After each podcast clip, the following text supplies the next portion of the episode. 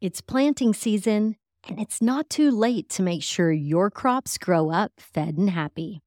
Regardless of your spring crop, Fed and Happy offers a variety of worm casting solutions in liquid and solid form to supercharge your soil, your yields, and your profitability. For fast, vibrant germination and seedling growth, mix your seed with Fed and Happy's screened granular castings pre drilling. The Fed and Happy liquid seed treat and extracts offer the ideal mix of soluble solids loaded with living beneficial biology, mycorrhizal fungi, humates, and more. The Fed and Happy small spreadable castings are ideal for fast, easy soil incorporation. The large offer long term stability and soil growth. But you don't have to figure this out on your own. Just call 833 GO WORMS to speak with our farm team experts for a fast turnaround on a custom solution for your needs. Fare better against pests, disease, drought, and other potential hazards this season with Fed and Happy worm castings. Visit fedandhappy.com for a healthy harvest and any lawn, garden, and tree care needs. Available for pickup and on farm delivery. That's F E D N happy.com or call 833 GO WORMS. Happy planting. Welcome. You're listening to Casually Baked, the podcast, home base for the canna curious. Thanks for tuning in. It's high time. We had a high time together. Together. Yes, it's high time. We had a high time together. Hi, y'all. I'm Joe, your host and cannabis lifestyle guide. On my recent road trip to the Emerald Triangle, I connected with a dynamic father daughter duo for a day in Humboldt County. Nat Pennington founded Humboldt Seed Company in 2001. His daughter, Hallie, has spent her entire life around cannabis and is now a college student deciding the direction of her future. While en route to Blessed Coast Farms, we stopped along the Avenue of the Giants so I could appreciate the enormity of the redwoods. Hallie agreed to not only be in my obligatory redwood tree photo so I didn't have to pose alone, but she also said she'd chat with me for the podcast about life as a teen in Humboldt. After about an hour of such fun driving and postcard worthy views, we ducked into Tornado Dave's right off Highway 36 in Carlotta for a quick bite and a chat. Parents, no matter what age your kids are, maybe you'll glean some helpful insight from our conversation. I'm even talking to you, pregnant mamas and daddies, the ones that don't even think they need to be thinking about cannabis.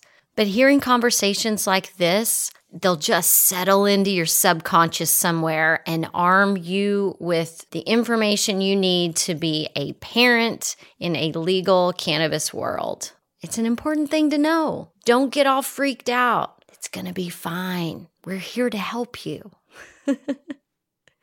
Seriously, just listen in. I got the bottle of wine, the high dollar kind. I got the West Coast smoke, but I better just take one.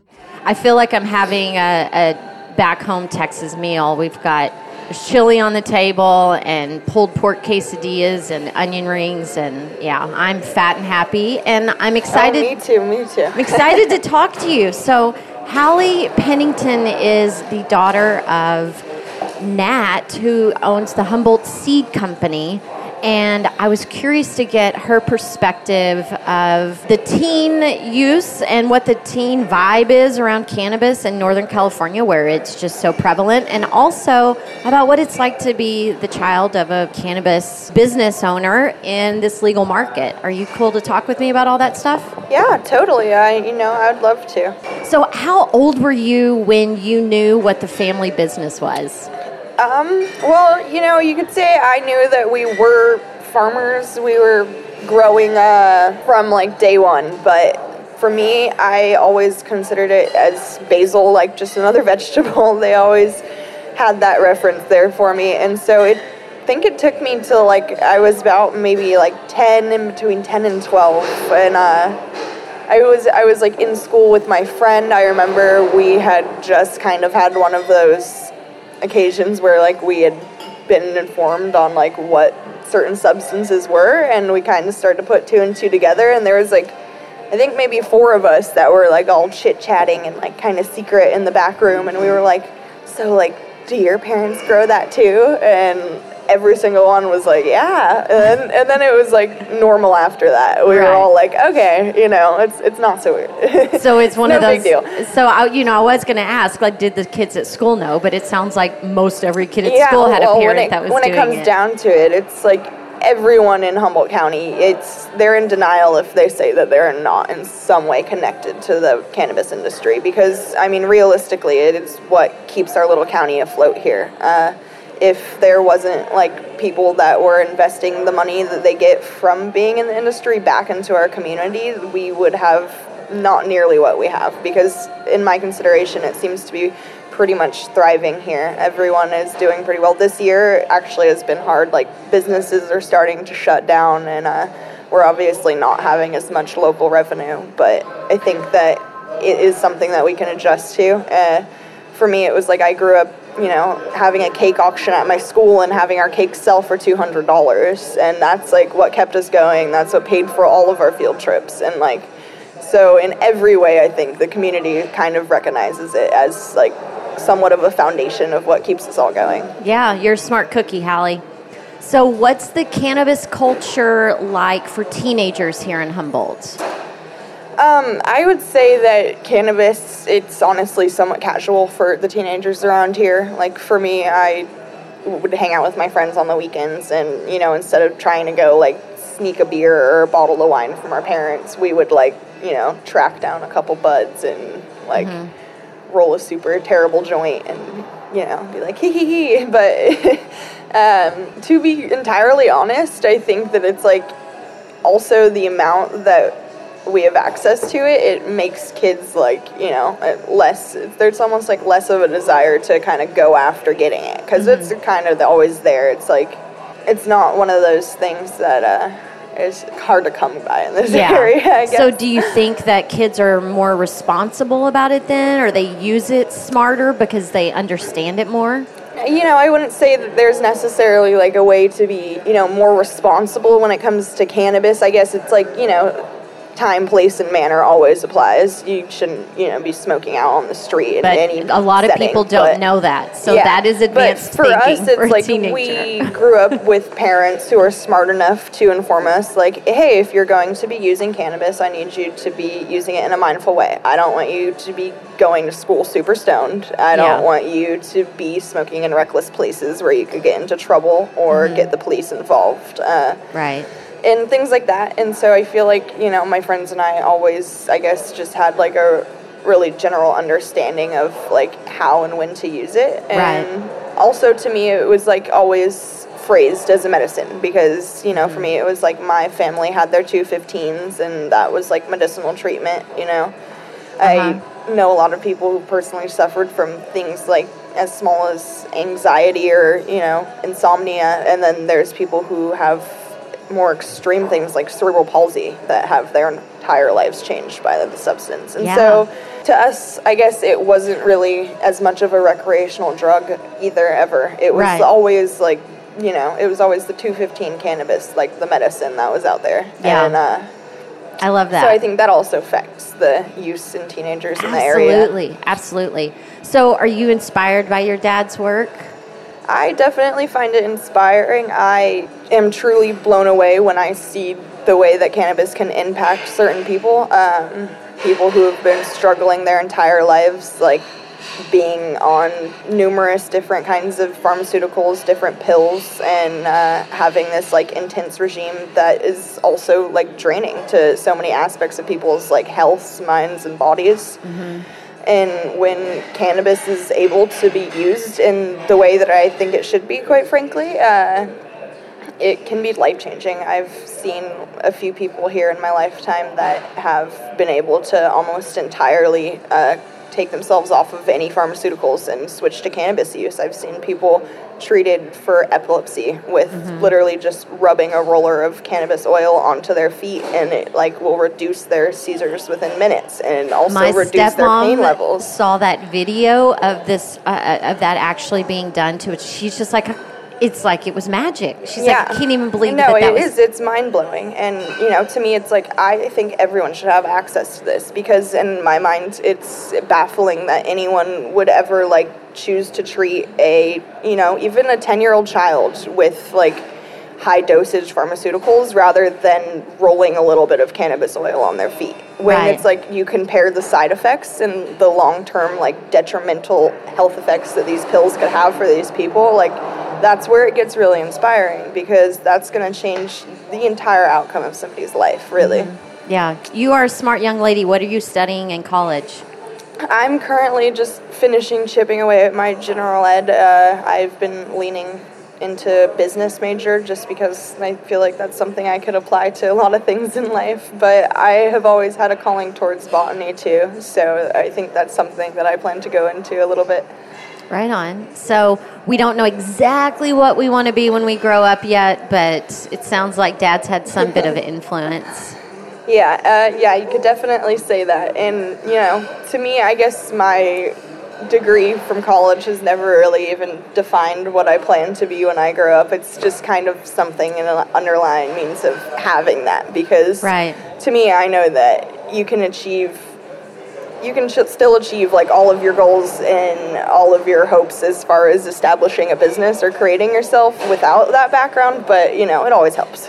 Yeah. I do I do want to have that and I do want the education, but for me, I know that I would already love to continue to work with CBD especially. I do want to stay uh, relatively involved in the industry because I find it quite inspiring. So Right on. So you have a good head on your shoulders. I like your perspective. So I have a lot of people that listen in states where cannabis is not legal. And I think parents get a little weirded out and freaked out about cannabis. So, as a intelligent teenager, what kind of advice would you give parents in dealing with their kids and cannabis?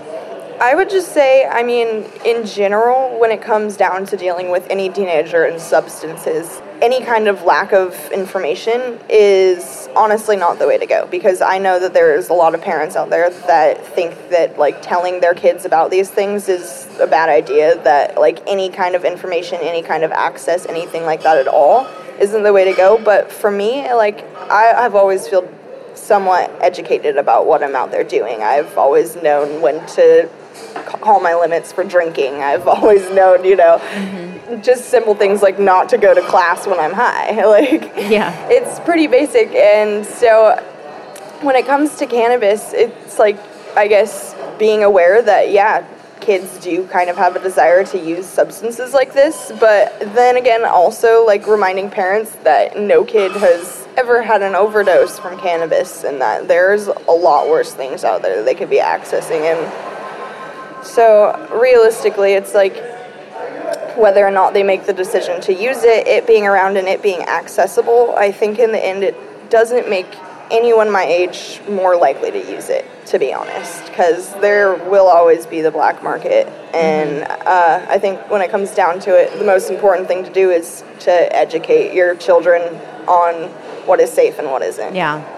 And really just having an open dialogue, just Right, exactly. creating the Uh, space for everybody to right and making them feel questions. comfortable and okay with like the normal things that happen in a teenager's life because i think it's obviously you know important to be wary and to be cautious of what's going on and it is a scary place but you know to not give people the information that they need to make healthy decisions is in a way wrong uh, Yeah. I have had friends personally that have grown up in a setting where you know they weren't informed about like what happens if you don't eat and then go out and drink with your friends and like I've had to personally take my friends to the hospital and that's traumatizing for everyone involved Yes, including is. the, the girl's parents and mm-hmm. so Yeah, that you're you know, having to make the scenarios like right. that it's like just you know a little bit of information being open it always makes a huge difference Yeah.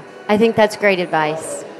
Well, thank you for for talking to me for a little bit. Do you have do you have anything you'd like to inspire others with? Um, I feel like we touched base on a good amount of things. Dad, do you have anything that you want to add about this whole teens and cannabis and all that good stuff? Well, I think you know what Hallie said about they're going to likely figure out a way to try it no matter you know how hard parents try to hide it. And so i think she's right. And i guess maybe i talked to you about stuff when when you were a kid. I didn't really feel like i needed to talk to you about cannabis because that was kind of um, always around. But i definitely remember talking to you about things like ecstasy and some of the you know more dangerous stuff. And you know, i feel one thing with cannabis is like if people create this huge stigma around cannabis and then a kid tries it and says to themselves, well, this really isn't that dangerous, it doesn't seem that bad, then it kind of takes away from you know the gravity of some of the other drugs that you might have warned them about. So yeah, that boy you know, that cried wolf. Right, scenario. exactly. The boy who cried wolf. And so when I told Hallie about ecstasy and about cocaine and some of those things, you know, she kind of knew that I wasn't kidding around, you know, in saying that like these are dangerous, potentially deadly. And so I think she knew I wasn't joking. And Yeah. when I told her around cannabis, it's different to me because, to my knowledge, no one has ever overdosed from cannabis mm-hmm. in the history of cannabis. Yeah, yeah. you know, and I'm not advocating that that children use, but I am just saying let's be realistic when we talk to our kids about Yeah. you know how dangerous that is versus how really dangerous things like hard drugs or whatever. Yeah, hard drugs and alcohol and all that kind of stuff. Yeah, you're Yeah. right. And it's just tailoring that conversation. You're so right.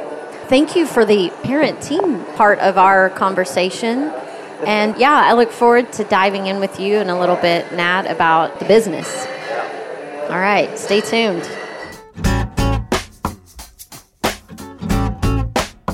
You'll get to know Nat and Hallie more on next week's podcast that we recorded with Shaban Danger Darwish at Blessed Coast Farms. My original intention was to include this short chat with that longer group discussion on one episode, but I fielded a lot of questions from freaked out parents who struggle talking with their kids about substances. I was so impressed with Hallie's relationship with her dad, her confidence, her pragmatism, and connection to her community that I wanted this dialogue to stand alone. Voices like Hallie's help shatter the stigma, and I always think it helps parents to hear the perspective of a teen that they don't actually parent. Because, you know, where I'm from, emotions can totally cloud our hearing when we're talking to our loved ones. And I'm sure that's not just in my house. Place fixed up nice with all those little little colored lights. You got the If you found this podcast helpful, I hope you'll puff puff pass it on. Stay tuned next week for that deep dive into the Humboldt County cannabis culture with more from Nat, Hallie, and Shaban, founder of the Grow Sisters and Humboldt County's first permitted cannabis farm. Until then, you can connect with me on social at Casually Baked or schedule your free 15 minute canna consult with me at casuallybaked.com. Click that big gray schedule appointment button at the top of the page. Thanks as always for the feedback, canna curious questions, love, and support. I dig it all.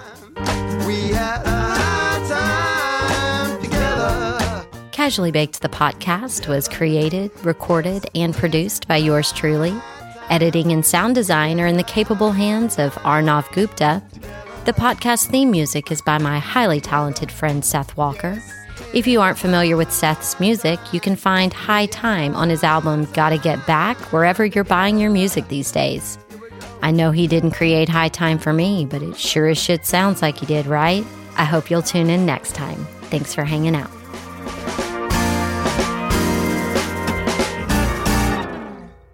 I connected with a dynamic father daughter duo for a day. Oh, fuck. My oven's ready. Thanks for listening to today's show. To check out more great cannabis podcasts, go to podconnects.com. Here's a preview of one of our other shows.